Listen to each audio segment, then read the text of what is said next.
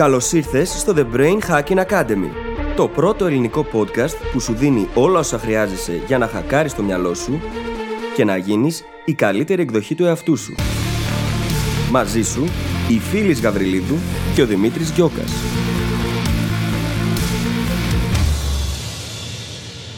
Γεια σου Brain Hacker και καλώς ήρθες σε άλλο ένα επεισόδιο του The Brain Hacking Academy. Στο σημερινό επεισόδιο συζητάμε για τις εύκολες λύσεις. Πάρα πολύ συχνά εμείς οι άνθρωποι αναζητούμε εύκολες λύσεις. Εύκολες λύσεις για να κερδίσουμε πολλά χρήματα, εύκολες λύσεις για να βρούμε την καλύτερη δυνατή δουλειά και πάει λέγοντας. Εύκολες λύσεις όμως δυστυχώς δεν υπάρχουν. Τα πράγματα χρειάζονται δουλειά. Χρειάζεται να αφιερώσουμε τον χρόνο, την ενέργεια, την προσπάθεια και όταν λέμε δουλειά, και ειδικά σκληρή δουλειά, για εμάς αυτό δεν σημαίνει το να ξεπατώνεσαι πρακτικά. Σημαίνει όμως το να κάνεις βαθιά συγκεντρωμένη και πολύ συνειδητή προσπάθεια. Και αυτό είναι που τελικά οδηγεί σε αποτελέσματα. Σε αυτό το επεισόδιο λοιπόν συζητάμε για τις εύκολες λύσεις, για το τι μπορούμε να κάνουμε έτσι ώστε να αντιπαρέλθουμε αυτό το πρόβλημα που είναι πολύ φυσιολογικό έτσι. Η ίδια μας η βιολογία μας βάζει να το κάνουμε πολλές φορές. Και συζητάμε και για το entitlement. Entitlement σημαίνει το να θεωρούμε πολλές φορές ότι μας ανήκουν πράγματα ή ότι τα δικαιούμαστε, δίχως όμως να τα έχουμε κερδίσει ή κατακτήσει. Και αυτό το συναντάμε σε πολλούς ανθρώπους, το συναντάμε στον εαυτό μας κάποιες φορές. Είναι λοιπόν σημαντικό να έχουμε επίγνωση του τι συμβαίνει, έτσι ώστε να μην το αφήσουμε να γίνει τροχοπέδι στην εξέλιξή μας. Δεν θα σε απασχολήσω όμως άλλο, θα σε αφήσω να απολαύσεις το επεισόδιο, σου εύχομαι καλή ακρόαση και τα λέμε στην άλλη πλευρά. Καλησπέρα Δημήτρη. Καλησπέρα φίλη, τι κάνεις; Είμαι και δεν είμαι καλά. Έχω κάποιες διακυμάνσεις. Νομίζω πως ε, οφείλεται εν μέρη στην κούραση των προηγούμενων εβδομάδων και εν μέρη και στο γεγονός ότι έχω σκάσει πια και θέλω να ανοίξουμε. Πάλι καλά δηλαδή που άνοιξε ο καιρός, έχει ήλιο και χαιρόμαστε τον ήλιο, έστω, στο πάρκο με τη Λίλα. Εσύ πώς είσαι; Σε μια αρκετά παρόμοια κατάσταση με αυτή που περιγράφεις. Η αλήθεια είναι ότι η κούραση του τελευταίου καιρού έχει συσσωρευτεί και κάνει τα πράγματα πολύ δύσκολα. Απ' την άλλη, έχουν περάσει τώρα κάποιες μέρες λίγο καλύτερες από άποψη όγκου δουλειάς και ξεκούρασης, με αποτέλεσμα να έχω μπει σιγά σιγά λίγο στο στάδιο της ανάκαμψης. Αυτό που βοηθάει πάρα πολύ είναι ότι τον τελευταίο καιρό με όλα όσα έγιναν, με την προπόληση του Journal, που σας ευχαριστούμε πάρα πολύ, και με τη δουλειά που έγινε γύρω από αυτό, νιώθω μια βαθύτερη ικανοποίηση όσον αφορά τη δουλειά που έφερα εις πέρας. Το οποίο για όσους μας ακούτε καιρό, ξέρετε, σε σχέση με αναβλητικότητα, με συνέπεια, με όλα αυτά, είναι ένα κομμάτι που εμένα με αγγίζει κάθε φορά που νιώθω ότι τα πράγματα πάνε καλά και τουλάχιστον υπάρχει αυτό και με κάνει να νιώθω κάπως πιο ολοκληρωμένος στο τελευταίο καιρό, αν και πάρα πολύ κουρασμένος. Και ανεξάρτητα από αυτό, όταν κάτι που έχεις δημιουργήσει παίρνεις σάρκα και οστά Ακριβώς. και κυκλοφορεί, ε, η αίσθηση δεν περιγράφεται. Και το λέω αυτό έχοντας εκδώσει ήδη βιβλία, έτσι. Το journal δεν συγκρίνεται. Η έκδοση του journal δεν συγκρίνεται με τίποτα από αυτά που έχω κάνει στο παρελθόν. Και αυτό επειδή έχουμε καταβάλει πολύ πολύ παραπάνω προσπάθεια, όχι ότι το να γράψει βιβλίο είναι εύκολο, έτσι, ούτε καν. Το journal όμως είναι άλλη κατηγορία από μόνο του. Οπότε το να έχεις καταβάλει τόσο πολύ κόπο και μόχθο και προσπάθεια και να το βλέπεις να υλοποιείται, ε, νομίζω πως αυτό από μόνο του είναι αρκετή επιβράβευση. Θυμάμαι τους εαυτούς μας το καλοκαίρι, προς το τέλος του προηγούμενου καλοκαιριού, να λέμε ότι θα είναι πιο εύκολο project από ένα βιβλίο. Σιγά. ναι, νιώθω πως η μελλοντική μου τωρινή εκδοχή της φίλης το άκουγε αυτό και γελούσε. Αλλά δεν ξέραμε τότε καλύτερα. Τώρα ξέρουμε βέβαια. Τώρα ξέρουμε και ευτυχώς είμαστε στην άλλη πλευρά και για άλλη μια φορά, όπως είπα και πριν, σας ευχαριστούμε πάρα, πάρα πολύ. Και για όσους δεν το έχετε κάνει ακόμα δικό σας, από την πρώτη έκδοση έχουν μείνει λίγα αντίτυπα, τα οποία μπορείτε να βρείτε πηγαίνοντας στο brainhackingacademy.gr κάθετος journal. J-O-U-R-N-A-L. Ε, λίγα τώρα δεν ξέρουμε πόσο λίγα είναι, γιατί. Από τη στιγμή που ηχογραφούμε, ναι, μέχρι τη στιγμή που θα κυκλοφορήσει το επεισόδιο, αυτά αλλάζουν συνεχώς. Είναι πολύ σχετικό. Όμως, επειδή είμαστε ευγνώμονες και για το πόση ανταπόκριση είχε το journal από εσάς και για τα υπέροχα λόγια που μας γράφετε, θα πάμε να διαβάσουμε τώρα δύο φανταστικά reviews από το iTunes. Το πρώτο είναι από την Tina Secret και λέει: Πέντε αστέρια καταρχάς. Σας ευχαριστώ. Κάθε επεισόδιο είναι τόσο δυνατό και γυρίζω πίσω ξανά και ξανά και ακούω την κάθε πρότασή σας. Πολλά emoticons. Ευχαριστώ. Εμείς ευχαριστούμε, Τίνα, και χαιρόμαστε πάρα πολύ που σε έχουμε στην παρέα μας. Ακριβώς και τι υπέροχο αυτό που λες ότι ξανακούς κομμάτια, ότι οι προτάσεις μας έχουν αρκετή δύναμη και αρκετό ενδιαφέρον για να γυρίσεις πίσω και να τις ξανακούσεις. Για μας αυτό, σε αυτή τη δουλειά που κάνουμε, είναι πραγματικά ανεκτήμητο. Πραγματικά. Ανεκτήμητο και εξίσου ανεκτήμητο είναι το σχόλιο του George Galaxy, ο οποίος γράφει συγχαρητήρια, πέντε αστέρια. Για χρόνια ακούω podcasts, αλλά αυτό είναι ίσως από τα καλύτερα και χαίρομαι ιδιαίτερα που είναι στα ελληνικά. Εγώ χαίρομαι που μας συγκρίνεις με τα αγγλικά podcasts. Πραγματικά. Συγχαρητήρια στα παιδιά για τη δουλειά που κάνουν και ακούς το κάθε επεισόδιο με αμύωτο ενδιαφέρον. Ευχαριστούμε. Ε, άπειρα, ευχαριστούμε άπειρα. πάρα πάρα πολύ και να ξέρεις ότι αυτό το σχόλιο μας αγγίζει εξίσου πολύ, μπορεί και περισσότερο, γιατί ξεκινώντας θέλαμε να φτιάξουμε κάτι που να είναι στο επίπεδο των καλύτερων podcast που υπάρχουν. Δεν κάναμε καμία έκπτωση, γιατί θα ήταν μόνο στα ελληνικά, ειδικά την εποχή που ξεκινήσαμε, δεν υπήρχαν και τόσα πολλά ελληνικά podcast. Και το να γίνονται αυτές οι συγκρίσεις και να μας λέτε ότι είναι αντάξιο, μπορεί και καλύτερο μερικές φορές από πάρα πολλά μεγάλα αγγλικά podcast, για μας είναι μια ακόμα απόδειξη για την προσπάθεια που έχουμε κάνει και για τους στόχους που είχαμε όταν ξεκινήσαμε. Και είναι κάτι το οποίο ακούμε τώρα τελευταία όλο και πιο συχνά, πράγμα που μας χαροποιεί ιδιαίτερα. Ευχαριστούμε πάρα πολύ αγαπημένοι μας brain hackers. Θα κάνουμε ό,τι καλύτερο μπορούμε για να γινόμαστε κάθε φορά όλο και καλύτεροι. Και θα το χρησιμοποιήσω αυτό και σαν μια γέφυρα για το σημερινό μας θέμα. Γιατί για να γίνει όλο αυτό, για να προσπαθήσουμε να πετύχουμε αυτό το στόχο που συζητάμε τώρα, το να φτιάξουμε ένα podcast αντάξιο με τα καλύτερα που και εμείς οι ίδιοι θαυμάζαμε για χρόνια, προσπαθήσαμε αρκετά. Και δουλέψαμε αρκετά και κάναμε ό,τι χρειαζόταν για να φτάσουμε σε αυτό το σημείο και συνεχίζουμε να το κάνουμε. Και δεν κυνηγήσαμε εύκολες λύσεις. Το οποίο είναι βασικά το θέμα μας σήμερα. Μιλάμε για το πώς πάρα πολύ συχνά στη ζωή μας ψάχνουμε εύκολες λύσεις. Τι σημαίνει αυτό, τι λύσεις ψάχνουμε, γιατί το κάνουμε. Πάρα πολύ σημαντικό να κατανοήσουμε τη συμπεριφορά μας πίσω από αυτό. Να δούμε πώς συνδέεται με άλλες συμπεριφορές που βγαίνουν στην επιφάνεια. Και σε γενικές γραμμές να καταλάβουμε πότε είναι OK και κυρίως πότε δεν είναι OK να ψάχνουμε τις εύκολες λύσεις. Και αντί για αυτό, θα έπρεπε να ψάχνουμε πώς θα κάνουμε τη δουλειά για να φτάσουμε στους στόχους μας. Και δυστυχώς συμβαίνει πολύ πιο συχνά από ό,τι θα θέλαμε αυτό. Θέλουμε να δούμε το αποτέλεσμα στη ζωή μας, όμως δεν είμαστε διατεθειμένοι να κάνουμε και τη δουλειά που συνεπάγεται. Όμως πάντα απαιτείται δουλειά αν θέλουμε να πετύχουμε το οτιδήποτε. Και όταν λέμε δουλειά, εννοούμε σκληρή δουλειά, αλλά όχι με την έννοια του ότι θα δουλεύει κανείς αμέτρητες ώρες, ασταμάτητα και δεν θα κοιμάται, θα χάνει τον ύπνο του, θα χαλάσει τη σχέση του. Ούτε καν. Αυτό που εννοούμε είναι το να κάνουμε βαθιά, συγκεντρωμένη και πολύ συνειδητή δουλειά. Αυτό είναι η σκληρή δουλειά. Αυτός είναι ο ορισμός της σκληρής δουλειάς για εμάς. Διότι το να εργάζεται κανείς απλά πάρα πολλές ώρες και να κάνει πράγματα τα οποία όμως τελικά δεν τον οδηγούν στα αποτελέσματα που θέλει, είναι απλά χάσιμο χρόνου, έτσι. Χρειάζεται να κάνουμε πολύ συνειδητά την έρευνά μας, να δούμε τι χρειάζεται να γίνει, ποια είναι αυτή η δουλειά που θα μας οδηγήσει στο καλύτερο δυνατό αποτέλεσμα, ποιο είναι το 20% που οδηγεί στο 80% των αποτελεσμάτων που έχουμε συζητήσει πάρα πολλές φορές στο podcast, και να πάμε και να κάνουμε πολύ εστιασμένα αυτή τη δουλειά. Να αφοσιωθούμε δηλαδή και να αφιερώσουμε τις ώρες που έχουμε, όσο λίγες ή πολλές κι αν είναι, με αυτόν τον τρόπο. Για να μπορέσουμε να πετύχουμε και τελικά εκείνο που ονειρευόμαστε. Και να θυμίσω αυτό που είπαμε στο προ-προηγούμενο επεισόδιο μας για το Deep Work συγκεκριμένα, ότι δεν είναι ρεαλιστικό να αφιερώνουμε παραπάνω από ας πούμε 4 ώρες την ημέρα σε αυτή τη βαθιά συγκεντρωμένη δουλειά. Άρα, και να θέλουμε, δεν μπορούμε να κάνουμε αυτές τις 15 ώρες όπου η κουλτούρα της ονομάζει σκληρή δουλειά να δουλέψουν για μας. Θέλουμε 4 ώρες πραγματικά συγκεντρωμένη δουλειά, συν άλλες 4 ας πούμε με όλα τα γύρω-γύρω που δεν απαιτούν τόσο μεγάλη συγκέντρωση και αυτό θα ήταν υπεραρκετό για να μας φέρει στου στόχους μας. Αλλά το να κάνουμε βαθιά και συγκεντρωμένη δουλειά είναι από μόνο του μια διαδικασία, στην οποία αφιερώσαμε ολόκληρο επεισόδιο. Σε καμία περίπτωση δεν είναι μια εύκολη λύση.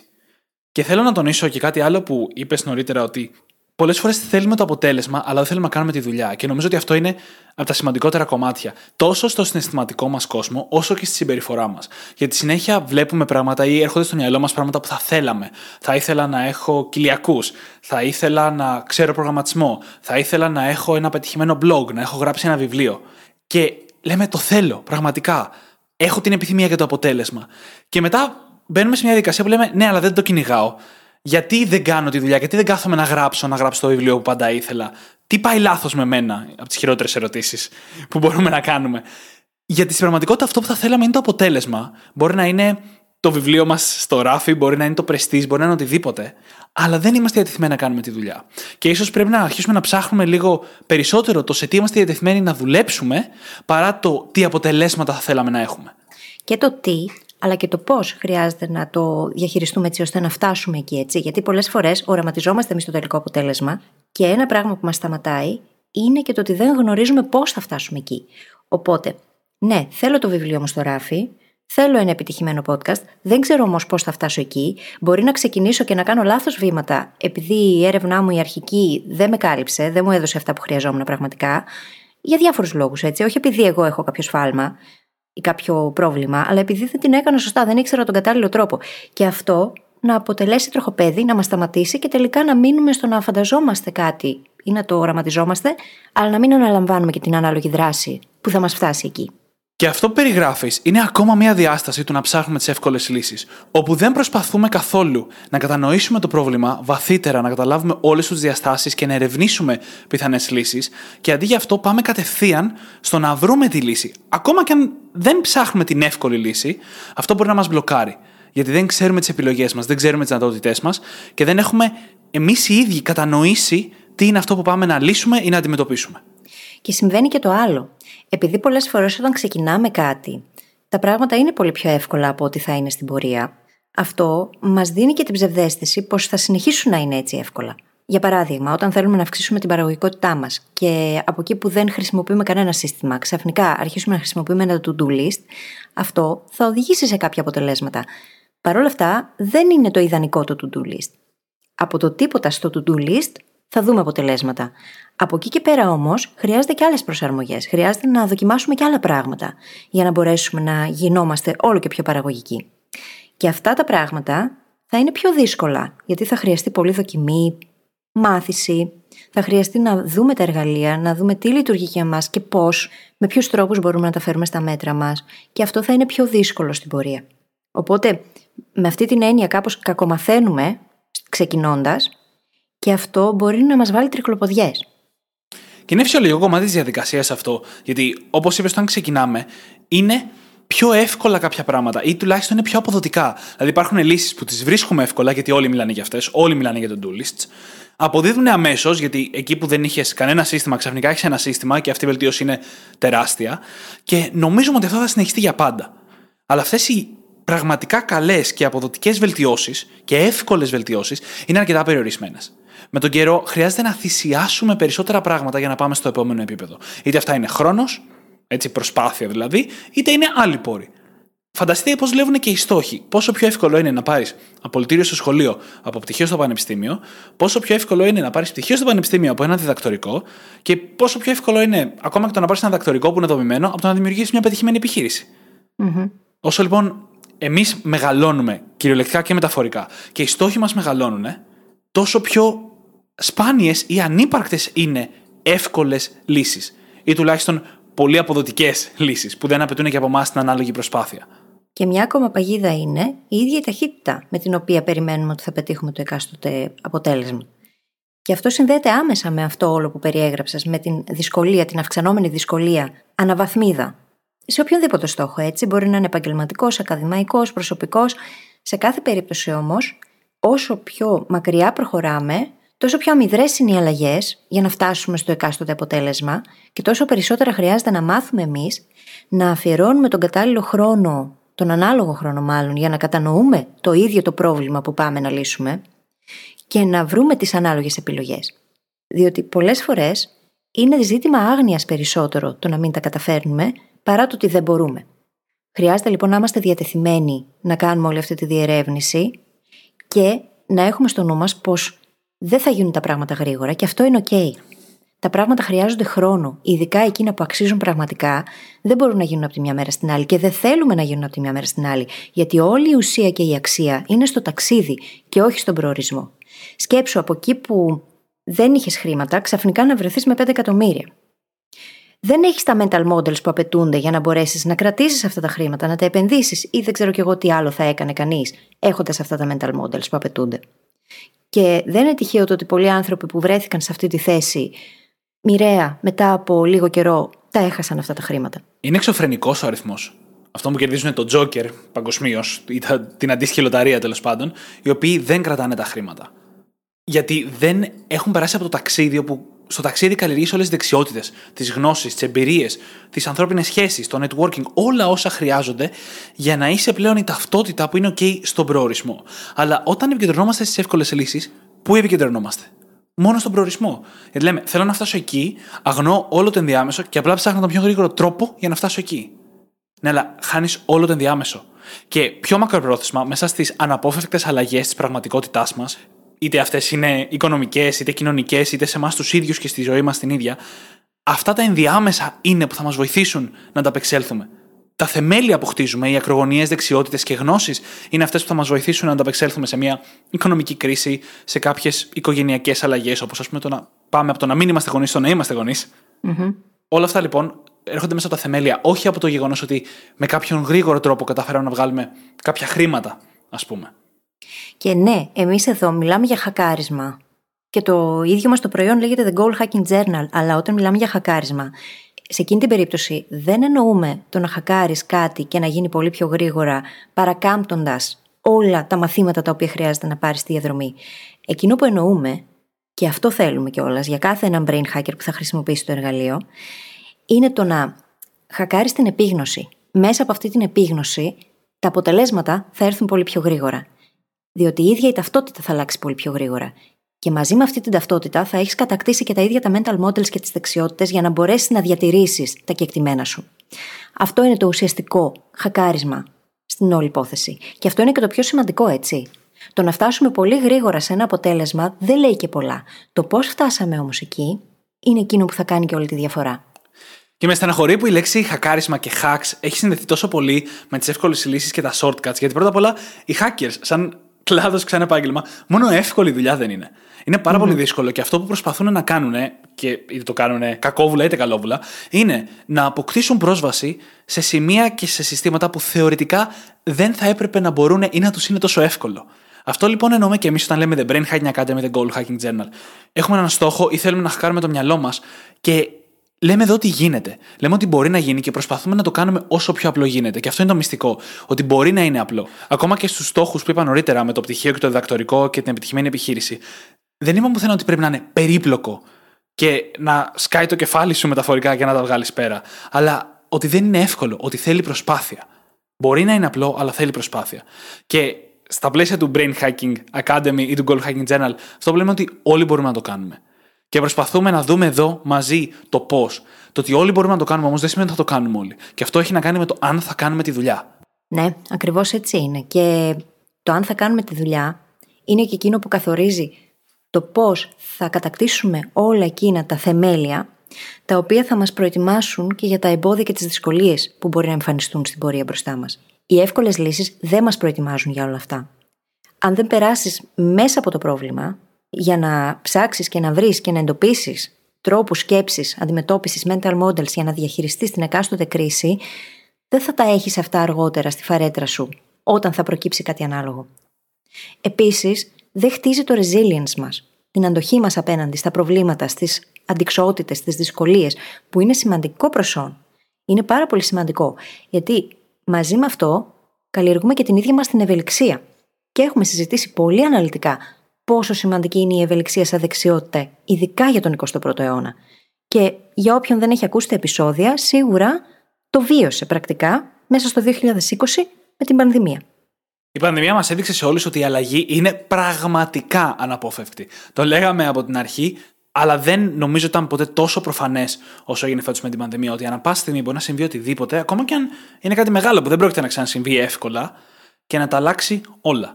Και εμείς πόσο προετοιμασμένοι είμαστε γι' αυτό. Και όλη αυτή η προετοιμασία γίνεται στο ταξίδι. Το ίδιο που λέγαμε νωρίτερα, θα το ξαναπούμε. Στο ταξίδι γίνεται όλη η δουλειά, όχι στον προορισμό. Και τώρα θέλω να δώσω μια ακόμα διάσταση λίγο στο πρόβλημα, η οποία ήταν για μένα και όσο σκεφτόμουν για αυτό το επεισόδιο από όταν το πρωτό αποφασίσαμε να το κάνουμε και σήμερα που κάναμε τις σημειώσεις, είναι αυτό που με έκανε να σκεφτώ περισσότερο από όλα. Το γεγονός ότι πάρα πολύ συχνά φοβόμαστε να κάνουμε κάτι που μετράει. Κάτι που μετράει για εμά ή κάτι που μετράει για τον κόσμο. Απλά το φοβόμαστε και μπλοκάρουμε τους εαυτούς μας και συνεχίζουμε να κάνουμε πράγματα που μας φαίνονται πιο βατά, πιο εύκολα, αλλά μετράνε λιγότερο. Για εμάς πρώτα απ' όλα, έτσι δεν υπάρχει αντικειμενική έννοια του τι μετράει, γενικά μιλώντας. Και αυτό γιατί κάτι που μετράει κάνει την αποτυχία να φαίνεται πολύ πιο επικίνδυνη. Αν τολμήσουμε να προσπαθήσουμε κάτι μεγάλο, το να αποτύχουμε γίνεται στο μυαλό μας πιο μεγάλο. Ειδικά αν δεν έχουμε μπει τελείως στη διαδικασία να βλέπουμε την αποτυχία ως feedback. Που είναι αδύνατο να μπούμε στο 100% σε αυτό το mindset, παρόλο που ισχύει. Επίσης, η έκθεση είναι πάρα, πάρα πολύ τρομακτική. Γιατί αν κάνω κάτι που μετράει για μένα, σημαίνει ότι θα εκτεθώ και περισσότερο. Και αυτό είναι πάρα πολύ τρομακτικό για τους περισσότερους από εμάς. Και τι καταλήγουμε να κάνουμε όμως, αντί για κάτι που μετράει; Μένουμε κολλημένοι να κάνουμε κάτι που και πάλι απαιτεί χρόνο από εμάς και πάλι απαιτεί προσπάθεια, χωρίς όμως να μας γεμίζει. Δηλαδή, οι περισσότεροι έχουν μια δουλειά. Δουλεύουμε 9 με 5 κάθε μέρα, δίνουμε το χρόνο μας απλά και μόνο για να πληρώνουμε τους λογαριασμούς μας. Και μετά ψάχνουμε εύκολες λύσεις για το πώς θα βγάλουμε χρήματα πιο γρήγορα, ή για το πώς θα βρούμε το πάθος μας και αυτό που πάντα θέλαμε να κάνουμε, ή για το πώς θα χτίσουμε μια καλύτερη σχέση φιλική, ερωτική, στο γραφείο ή οτιδήποτε. Και ψάχνουμε τις εύκολες λύσεις για αυτά και αφιερώνουμε τον κανονικό μας χρόνο σε πράγματα άλλα. Θα γινόταν αν παίρναμε αυτό το χρόνο και τον αφιερώναμε προς τα εκεί που θέλουμε να φτάσουμε, όχι με μια εύκολη λύση, αλλά κάνοντας τη δουλειά για να φτάσουμε εκεί. Θα γίνονταν μικρά καθημερινά θαύματα στη ζωή του καθενός. Και όλο αυτό που περιέγραψες μου θυμίζει την ανάλυση γύρω από το shadow careers του Steven Pressfield. Και αυτό που λέει είναι ότι στην ουσία πολλές φορές επιλέγουμε καριέρες σκιές, οι οποίες είναι ίσως κάτι παρεμφερές ή και όχι με αυτό που θα θέλαμε ιδανικά να κάνουμε και κρυβόμαστε μέσα σε αυτές ακριβώς επειδή θέλουμε να αποφύγουμε το να κάνουμε τη δουλειά προς εκείνο που πραγματικά έχει σημασία για εμάς. Όχι για τον κόσμο, για εμάς τους ίδιους. Αν εγώ, για παράδειγμα, ήθελα να γράφω βιβλία, αλλά είχα συμβιβαστεί με την καριέρα μιας copywriter και έγραφα πάλι, αλλά δεν κατέληγα τελικά ποτέ να γράψω το βιβλίο μου, αυτό θα ήταν μια καριέρα σκιά. Και θα έμενα για πάντα κρυμμένη στη σκιά της, επειδή δεν θα τολμούσα να βγω από τη ζώνη ανεσίσμου και να κάνω εκείνο που φοβάμαι ότι μπορεί να αποτύχει. Και μέσα από αυτό μπορεί να εκτεθώ.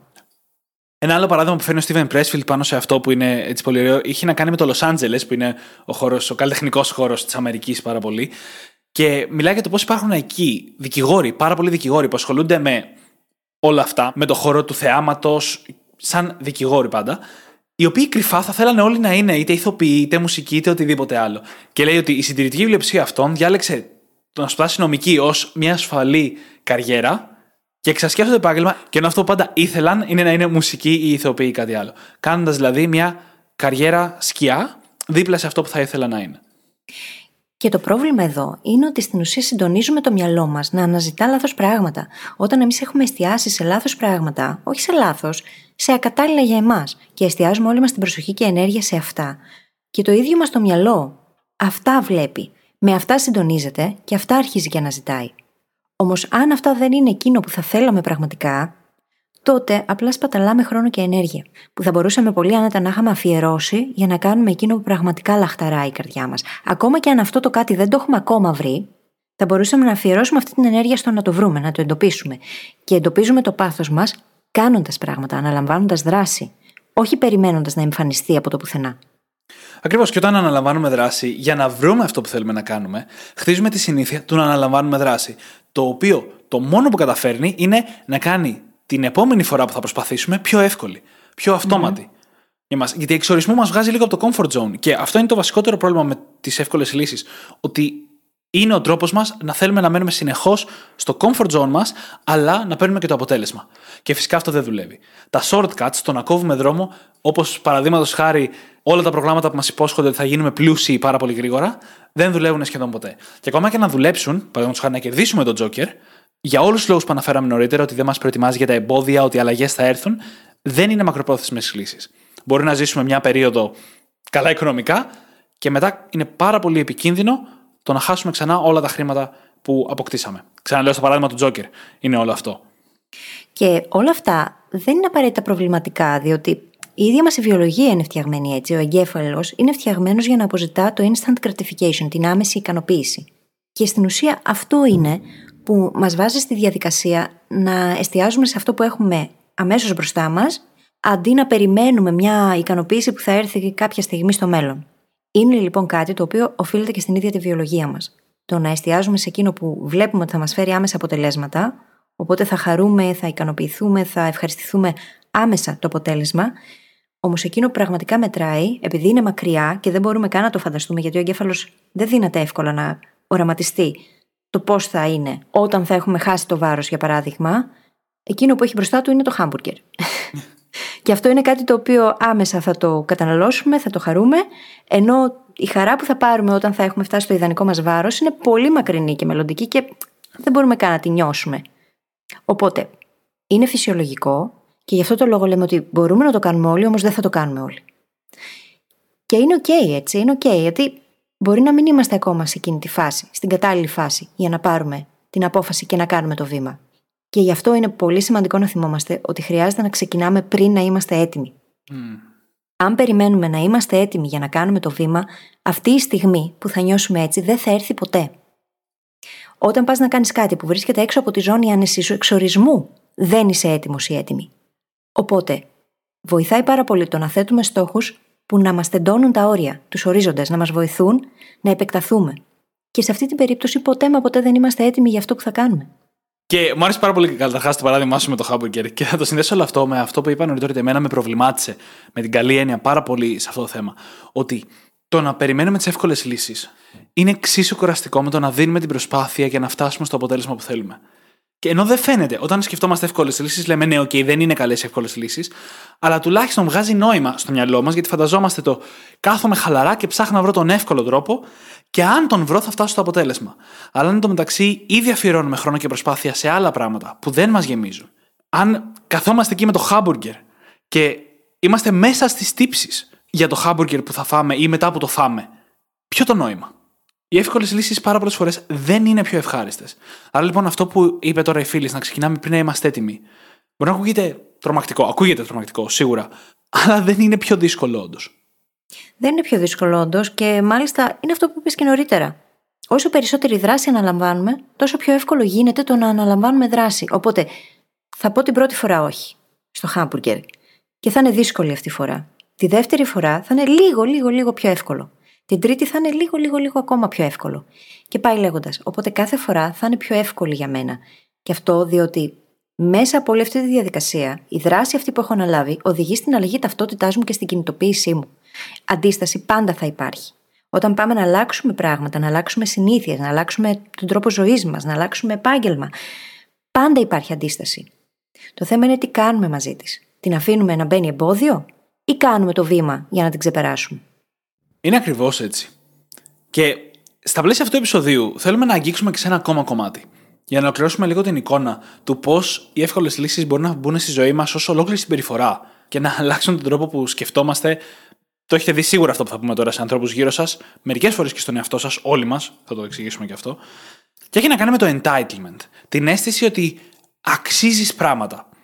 Α αρχίσουμε από την αρχή. Το να νιώθεις ότι σου αξίζουν πολλά πράγματα ή ότι αξίζεις τα καλύτερα δεν είναι από μόνο του κακό.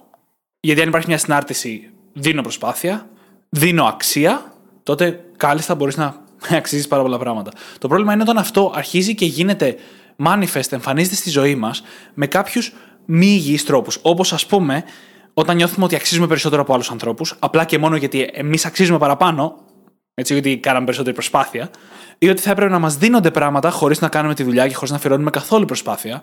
Αυτό είναι που λέμε entitlement. Και δυστυχώς δεν έχουμε βρει κάποια μονολεκτική μετάφραση στα ελληνικά, οπότε θα συνεχίσουμε να χρησιμοποιούμε τον αγγλικό όρο.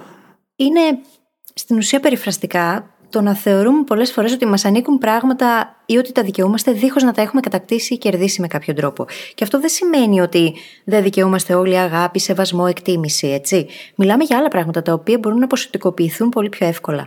Μιλάμε για την περίπτωση που κάποιος αισθάνεται ότι είναι καλύτερος από όλους τους άλλους και είναι αυτό που πολλές φορές μπορεί να πούμε ότι έχει πολύ ψηλά τον αμανέ ή ότι απαιτεί περισσότερα χωρίς να κάνει τη δουλειά. Πράγμα που συνήθως το βλέπουμε σε εργασιακά περιβάλλοντα. Όχι όμως μόνο, έτσι. Όχι όμως μόνο. Είναι λοιπόν άλλο το θέλω και άλλο το καταβάλω και την ανάλογη προσπάθεια για να το κατακτήσω. Και σε διάφορες έρευνες που έχουν γίνει και συγκεκριμένα σε μία που θέλω να αναφέρω εδώ από το Πανεπιστήμιο του Οτάγκο στην ε, Νέα Ζηλανδία, φάνηκε ότι το entitlement, η στάση αυτή ζωής, του να δικαιούμαι ότι μου αξίζουν τα καλύτερα, χωρίς όμως απαραίτητα να κάνω τη δουλειά, μπορεί να προβλέψει την κακή επίδοση μαθητών σε δύσκολες ακαδημαϊκές συνθήκες. Σε απαιτητικές, μάλλον, όχι δύσκολες.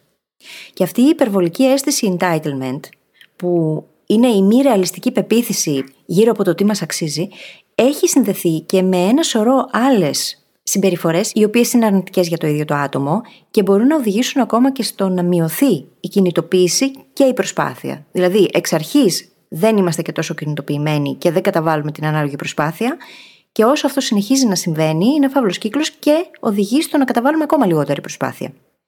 Σχετίζεται όλο αυτό που περιέγραψα τώρα με την ίδια την προσωπική ευθύνη που αναλαμβάνει ο καθένας. Το locus of control η αίσθηση ευθύνης που έχουμε είναι έξω από εμάς σε αυτή την περίπτωση. Μας φταίει ο κόσμος, φταίνε όλοι οι άλλοι, τα δικαιούμε όλα.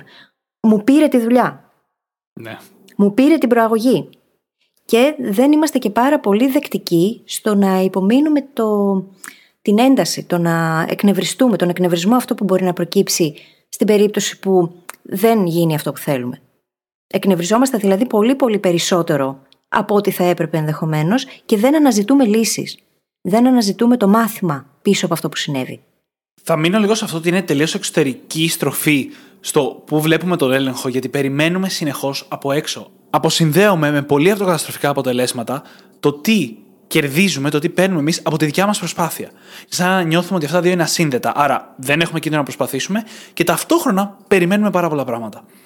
Και είναι η κουλτούρα μας κιόλας που το ενισχύει αυτό, σαν νοοτροπία και σαν συνέστημα. Όλοι έχουμε ακούσει να λέμε ότι θα έπρεπε να βρίσκω δουλειά, ότι σπούδασα, θα έπρεπε να βρω δουλειά. Αγνοούμε τις μεταβλητές της πραγματικότητας.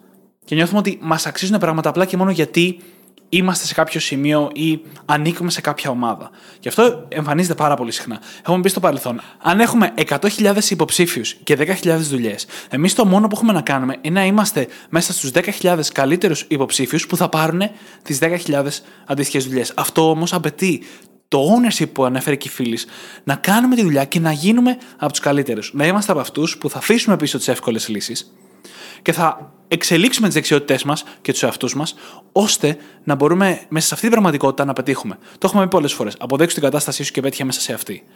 Αν αναλωθούμε στο θα έπρεπε να υπάρχουν 100.000 δουλειές. Ναι, αλλά δεν πρόκειται να υπάρξουν, επειδή εμείς αναλώμαστε σε αυτό. Και ξεκαθαρίζω ότι όλο αυτό δεν έχει καμία πολιτική χρειά ή οτιδήποτε. Δεν είναι το θέμα μας τώρα πόσες δουλειές θα έπρεπε να υπάρχουν. Μακάρι να υπήρχαν αρκετές δουλειές για όλους. Αλλά η πραγματικότητα σήμερα είναι όποια είναι και όπου σήμερα, όποτε ακούτε αυτό το επεισόδιο, και εμείς καλούμαστε να πετύχουμε μέσα σε αυτή την πραγματικότητα. Αν λοιπόν επικεντρωθούμε στη ζώνη ελέγχου και σε αυτά που εμείς μπορούμε να ελέγξουμε, για να τα καταφέρουμε, χρειάζεται να κάνουμε τη δουλειά, να δώσουμε την προσπάθεια. Το να πιστεύουμε ότι αξίζουμε πράγματα απλά και μόνο γιατί είμαστε, γιατί υπάρχουμε, δεν θα μας βοηθήσει στο να πετύχουμε μέσα στην κατάσταση. Εννοείται. Είναι πάντα σε ένα Αθηνά και χειρακίνη. Δεν πρόκειται εκεί που κάθομαι ξαφνικά να προσγειωθεί στην αγκαλιά μου η ιδανική θέση εργασίας. Χρειάζεται να δημιουργήσω τις συνθήκες και να τοποθετηθώ μέσα σε αυτές τις συνθήκες, έτσι ώστε να έρθει αυτή η ευκαιρία. Και αυτό δεν θα γίνει όσο περιμένω απλά και όσο λέω ότι μα μου αξίζει αυτό, πρέπει να γίνει. Και όλο αυτό το συζητάμε τώρα, όχι επειδή θέλουμε να κατηγορήσουμε κανέναν, περισσότερο θέλουμε να δημιουργήσουμε γύρω από αυτό επίγνωση. Γιατί έχοντας επίγνωση, μπορούμε να κάνουμε πολύ καλύτερες επιλογές. Και όσο πιο συνειδητές είναι οι επιλογές μας και οι αποφάσεις που παίρνουμε, τόσο καλύτερη ποιότητα ζωής δημιουργούμε για τον εαυτό μας. Χρειάζεται όμως να λάβουμε και μια ακόμα μεταβλητή υπόψη. Πολλές φορές το τι θεωρεί κάθε ένας από εμάς ότι αποτελεί προσπάθεια είναι πολύ σχετικό και εξαρτάται από τις καταβολές, τις επιρροές και τον τρόπο που έχει μεγαλώσει. Αν λοιπόν εγώ έχω μεγαλώσει με έναν τρόπο που μου έμαθε πως δεν χρειάζεται να καταβάλω ιδιαίτερη προσπάθεια, ο ορισμός που έχω για την προσπάθεια είναι προβληματικός. Διότι αν μου δίνονταν από τους γονείς μου, για παράδειγμα, απλόχερα τα πάντα με το που τα ζητούσα και δεν είχα μάθει ποτέ ότι χρειάζεται να καταβάλω μια αλφα προσπάθεια για να κερδίσω χρήματα, για παράδειγμα, τότε δυστυχώς αυτό θα το κουβαλήσω μαζί μου και στην ενήλικη ζωή μου. Και επειδή θα αποτελεί τυφλό σημείο, διότι έτσι μεγάλωσα και έτσι έχει συνηθίσει το μυαλό μου να σκέφτεται και να βλέπει την πραγματικότητα, αυτό μπορεί να αποτελεί για μένα πολύ σημαντικό εμπόδιο. Και στο μέλλον θα το βρω μπροστά μου σίγουρα. Γι' αυτό το λόγο λοιπόν χρειάζεται να έχουμε επίγνωση του ίδιου του προβλήματος και να μπαίνουμε πάντα σε διαδικασία αμφισβήτησης. Η αμφισβήτηση βοηθάει πάντα. Χρειάζεται να διαρωτόμαστε, είναι αυτό που κάνω πράγματι το καλύτερο που μπορώ; Πώς μπορώ να βελτιωθώ, πώς μπορώ να γίνομαι διαρκώς καλύτερος ή καλύτερη σε αυτό που κάνω; Μπορώ να το συζητήσω με άλλους ανθρώπους γύρω μου για να μου πούνε τη δική τους άποψη, το πώς θα το χειρίζονταν εκείνοι και να καταλάβω κι εγώ αν τελικά βλέπω τα πράγματα έτσι όπως τα βλέπουν και οι άλλοι, αν έχω δική μου θεώρηση των πραγμάτων. Χρειάζεται πάντα να αμφισβητούμε τον εαυτό μας, ακριβώς επειδή ο εγκέφαλός μας, το μυαλό μας είναι ο καλύτερός μας φίλος, αλλά μπορεί να γίνει και ο χειρότερος εχθρός μας. Και μέσα από την αμφισβήτηση και τον ορθολογισμό μπορούμε να φτάσουμε σε πολύ πιο ασφαλή συμπεράσματα. Και να σου πούμε και κάτι ακόμα στο γιατί είναι πάρα πολύ σημαντικό αυτό που συζητάμε τώρα εδώ με το entitlement. Είναι τόσο σημαντικό κυρίως γιατί όλοι μας γινόμαστε entitled πάρα πολλές φορές. Όλοι μας, μηδενός εξαιρουμένου. Είναι μια συμπεριφορά που όλοι έχουμε μέχρι ένα σημείο και όχι απαραίτητα σε όλα τα κομμάτια της ζωής μας, αλλά εμφανίζεται σε όλους μας. Μπορεί να εμφανιστεί ανάλογα με την διάθεσή μας, το πόσο νιώθουμε ότι έχουμε προσπαθήσει εκείνη την περίοδο. Μπορεί να εμφανιστεί με βάση πολλές παραμέτρους, αλλά είναι μια συμπεριφορά η οποία μας απομακρύνει από τη ζώνη ελέγχου μας. Οπότε θέλουμε να έχουμε επίγνωση όταν το κάνουμε. Και πάρτε σαν δεδομένο ότι όλοι το κάνουμε κάποιες φορές. Ότι όλοι γινόμαστε entitled. Ότι όλοι πιστεύουμε ότι αξίζουμε κάποια πράγματα. Είτε αυτά είναι στον επαγγελματικό χώρο, είτε στο προσωπικό, είτε σε οποιοδήποτε κομμάτι της ζωής μας. Και αυτό είναι φυσιολογικό. Γιατί το entitlement έρχεται από την παιδική μας ηλικία. Όταν είμαστε παιδιά, μικρά παιδιά, είμαστε entitled για τα πάντα, νιώθουμε ότι θα μας τα δώσουν όλα οι άλλοι και έτσι πρέπει να είναι. Σαν μικρό παιδί, οι γονείς θα σου φροντίσουν το φαγητό, οι γονείς σου θα σε βοηθήσουν να περπατήσεις, να κάνεις οτιδήποτε. Όσο περνάνε τα χρόνια, αυτό σιγά σιγά φθήνει. Και είναι από τις συμπεριφορέ που πρέπει να φθήνουν για να μπορέσουμε να γίνουμε λειτουργικά μέλη της κοινωνίας μας. Για διάφορους λόγους, άτομα που εμφανίζουν πιο συχνά entitled συμπεριφορέ, ειδικά σαν ενήλικες, αυτό που έχει συμβεί κατά κύριο λόγο είναι ότι δεν έχουν αφήσει πίσω τους τελείως αυτή την πεποίθηση, αυτή την άποψη ότι αξίζω πράγματα απλά και μόνο γιατί υπάρχω, που έχουμε όταν είμαστε παιδιά.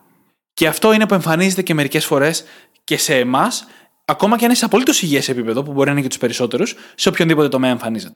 Και κάποιες φορές είναι υγιές το να εμφανιστεί. Διότι μπορεί να ενισχύσει την ίδια μας την ε, αίσθηση ότι μπορούμε να καταφέρουμε πράγματα. Μπορεί να ενισχύσει τη δημιουργικότητά μας. Να πω ότι ναι, δικαιούμαι να γράψω ένα βιβλίο που θα γίνει best seller. Δικαιούμαι να δημιουργήσω ένα προϊόν το οποίο θα πουλήσει τρελά. Όλα αυτά είναι θέμα entitlement, αλλά είναι και υγιές, γιατί μπορεί να οδηγήσει στο να αναλάβουμε δράση, έτσι. Δεν μιλάμε για αυτή την περίπτωση. Μιλάμε για την περίπτωση που γίνεται κάτι το οποίο μπορεί να μας βάζει εμπόδια. Και αυτό ακριβώς που λες, να, να προσθέσω κάτι εδώ γρήγορα, είναι ότι είμαστε σε μια εποχή στην οποία όλα αυτά είναι δυνατά. Η δυνατότητα του κάθε ενός από εμάς να κυνηγήσουμε τους στόχους μας, ακόμα και αν αυτοί οι στόχοι είναι πραγματικά υψηλοί και να κάνουμε την προσπάθεια για να τους φτάσουμε, είναι ένα δικαίωμα που σήμερα φαίνεται αυτονόητο και αναφέρετο, αλλά δεν ήταν πάντα. Κατά μία είναι λοιπόν στο βάθος της ιστορίας, είμαστε λίγο entitled όταν πιστεύουμε ότι αξίζω και μπορώ να γράψω ένα bestseller βιβλίο. Αυτό δεν οριζόταν πριν 200 χρόνια. Μέσα σε αυτή την πραγματικότητα όμως υπάρχει το υγιέ entitlement, όπως το ξεκαθάρισε η φίλη, και το μη υγιέ entitlement. Και πάντα χρειάζεται να το διαχωρίζουμε από την ε, ίδια την αυτοπεποίθηση, έτσι, η οποία είναι υγιής και πηγάζει από την γνώση μας και την επίγνωση του ότι όντως προσφέρουμε αξία, ότι όντως δίνουμε στον κόσμο εκείνο που πραγματικά έχουμε να προσφέρουμε. Και αυτό γίνεται με ταπεινό τρόπο και όμορφο, όμως δεν δηλώνουμε κάτι διαφορετικό από αυτό που ισχύει στην πραγματικότητα. Έτσι. Είναι άλλο το να έχει κάποιος αυτοπεποίθηση και άλλο το να είναι αλαζόνας. Η αλαζονική συμπεριφορά συνδέεται άμεσα με το entitlement. Και όταν είχαμε συζητήσει γύρω από τις τοξικές συμπεριφορές στο αντίστοιχο επεισόδιο, το είχαμε συζητήσει αρκετά αυτό. Έχει πολύ μεγάλη διαφορά λοιπόν η ίδια η αυτοπεποίθηση από την αλαζονία η οποία πηγαίνει στο άλλο άκρο. Και το τελευταίο που θέλω να προσθέσω σε σχέση με το entitlement έχει να κάνει με το προηγούμενο μας επεισόδιο που μιλήσαμε για το mindset της αυθονίας εναντίον του mindset της έλλειψης. Κάπου ότι το entitlement έχει απευθεία σύνδεση με το mindset της έλλειψης, με το scarcity mindset. Για να μας απασχολεί το τι αξίζουμε, απλά να μας δοθεί και να νιώθουμε ότι είμαστε καλύτεροι από τους άλλους, γιατί για αυτή τη διάσταση του entitlement δεν την τονίσαμε πάρα πολύ. Νιώθουμε ότι είμαστε καλύτεροι και ότι αξίζουμε περισσότερα από τους άλλους. Αυτό μπορεί υποθέτει ότι πιστεύουμε ότι δεν υπάρχουν αρκετά για όλους. Mm-hmm. Έρχεται από ένα mindset έλλειψης. Καλλιεργώντας ένα mindset αυθονίας, μένουμε στη δικασία ότι Κοίτα να δεις, μπορώ να δημιουργήσω τους πόρους μου. Υπάρχουν αρκετοί. Δεν είναι ανάγκη να νιώθω καλύτερος από τους άλλους ότι εγώ αξίζω, ότι πρέπει να μου δοθεί κάτι. Είναι λοιπόν και αυτό μια στρατηγική. Όλες οι στρατηγικές που αναφέραμε στο προηγούμενο επεισόδιο για να καλλιεργήσουμε το mindset της αυθονίας είναι και στρατηγικές που θα μας βοηθήσουν να αφήσουμε πίσω μας οποιοδήποτε entitlement και να πάμε προς μια ζωή στην οποία αναγνωρίζουμε ότι η προσπάθειά μας θα ανταμυφθεί απλόχερα, αν και εμείς φροντίσουμε να ανταμυφθεί απλόχερα με το mindset της αυθονίας. Όλα όσα είπαμε. Βεβαίως. Και σίγουρα αξίζει να μπούμε στη διαδικασία να δούμε την περίπτωση που όντως μπορεί και εμείς να έχουμε ανάλογες συμπεριφορές, διότι χρειάζεται να θυμόμαστε πάντοτε ότι όταν οι άνθρωποι αισθάνονται πως είναι entitled, τότε θέλουν να διαφέρουν από τους άλλους, αισθάνονται ξεχωριστοί. Όμως σε αυτή την περίπτωση, αντί να καταφέρουν να ξεχωρίσουν, στην πραγματικότητα γίνονται αδιάφοροι. Ή οι άνθρωποι τείνουν να τους αποφεύγουν και από πάνω. Και θέλω να θυμόμαστε το εξής. Η θετική ενέργεια προσελκύει θετική ενέργεια και το αντίστροφο. Οπότε χρειάζεται πάντα να έχουμε αυτεπίγνωση, να παρατηρούμε τον εαυτό μας και να βλέπουμε σε ποιο κομμάτι του φάσματος είμαστε. Ε, είμαστε στο κομμάτι αυτοπεποίθηση ή έχουμε περάσει στην ίδια την αλαζονία. Και το αντίστοιχο επεισόδιο της ταπεινότητας μπορεί να βοηθήσει πάρα πολύ σε αυτό ναι. νομίζω.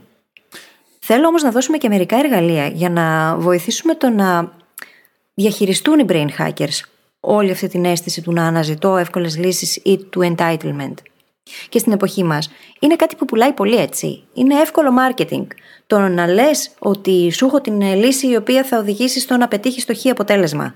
Ε, το ένα βήμα ή τα δέκα βήματα που θα κάνεις και θα φτάσεις ε, στον πλούτο. Όλα αυτά είναι πολύ εύκολα. Γιατί ψάχνουμε από τη φύση μας να βρούμε εύκολες λύσεις.